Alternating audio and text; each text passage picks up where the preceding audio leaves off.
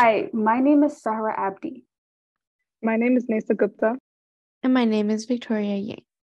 Today, we are giving a rundown about air pollution. Air pollution is the presence of harmful substances in the air that we breathe. These substances, known as pollutants, can be natural or human made and can have negative effects on human health, animals, plants, and the environment. There are several types of air pollutants, the first being particulate matter. These are tiny particles that can be inhaled into the lungs and cause respiratory problems. PM is often produced by burning fossil fuels, wood, and other materials. Next is nitrogen oxides.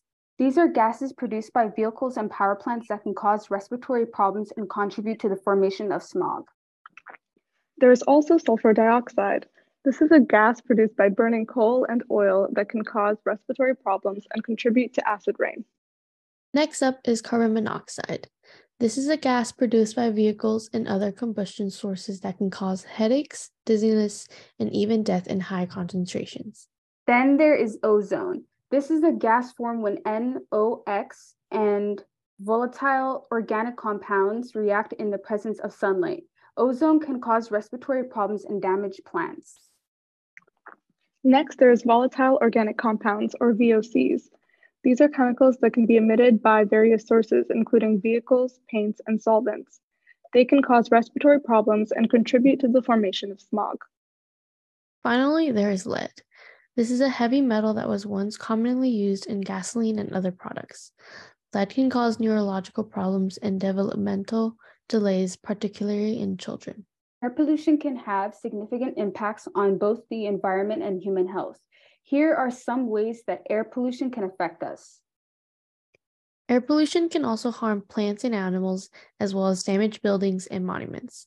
Acid rain, which is caused by air pollution, can damage forests, lakes, rivers, making them less habitable for plants and animals.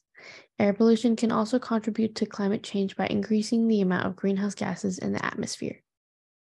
In addition to environmental Im- impacts, air pollution can have significant ec- economic impacts, increased, including increased healthcare costs, lost product- productivity due to illness, and decreased property values. In addition, air pollution can damage crops, leading to lower yields and higher food prices. Overall, air pollution is a serious issue that can have a wide range of impacts on our health, the environment, and the economy. It is important to take steps to reduce air pollution and protect our health and the planet. With the rise of air pollution, it should come to no surprise that human health is on the decline due to air conditions. To further understand this, let's take a better look at how human health has been affected by air pollution. The relationship between air pollution and respiratory health is likely the best understood. Because respiratory because the respiratory system serves as the body's first line of defense against air contaminants inhaled, many detrimental health effects can be observed there. There is a long range of respiratory effects associated with particle pollution, including wheezing, phlegm, cough, development of asthma, airway and lung inflammation, respiratory infections, decreased lung function and growth in children, and even premature death. A number of eye conditions, including dry eye syndrome and asymptomatic eye disorders, are associated with air pollution. According to research on the subject, exposure to car fumes may, might cause air, air pollution to irritate the eyes. Since the eyes have a sensitive organ and high blood flow, they are more vulnerable to harm from air pollution, especially the tiny particles of fine particulate matter that can circulate throughout the body after being inhaled. Although the relationship between air pollution and respiratory health has historically been extensively researched, more studies about the relationship between poor air quality and neurological and cognitive health effects have been published in recent years. Studies indicate that exposure to several air contaminants increases the likelihood of cognitive decline, dementia, anxiety, depression, ADHD, and schizophrenia. Studies on the relationship between particulate p- pollutants such as lead and children's hyperactivity, learning difficulties, memory problems, and antisocial tendencies have also been conducted. Because the brain is still developing at this time and air pollution can result in lasting brain damage, children's brain development can also be harmed by exposure to high levels of ambient air pollution while they're in the womb. High levels of air pollution can affect cognitive function in old age and even during pregnancy. On a personal level, it's also important to take safety measures and further understand air pollution. You can stay informed by checking air quality reports and taking care of your health. With the increasing amount of air pollution, scientists have engineered technologies to help clear up our skies. There are three pieces of technology that we are going to introduce today.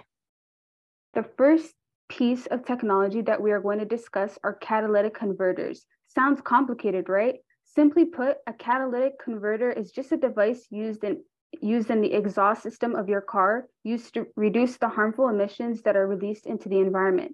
It works by using a catalyst to create chemical reactions to convert harmful pollutants in the engine exhaust into less harmful emissions. This may sound foreign, but this technology is actually nothing new. Catalytic converters are already heavily incorporated into automotive emission control systems in most countries due to their effectiveness in reducing harmful emissions. They are required by law in many regions, and failure to have a properly functioning catalytic converter can even result in fines. The next anti pollution technology we are introducing are scrubbers.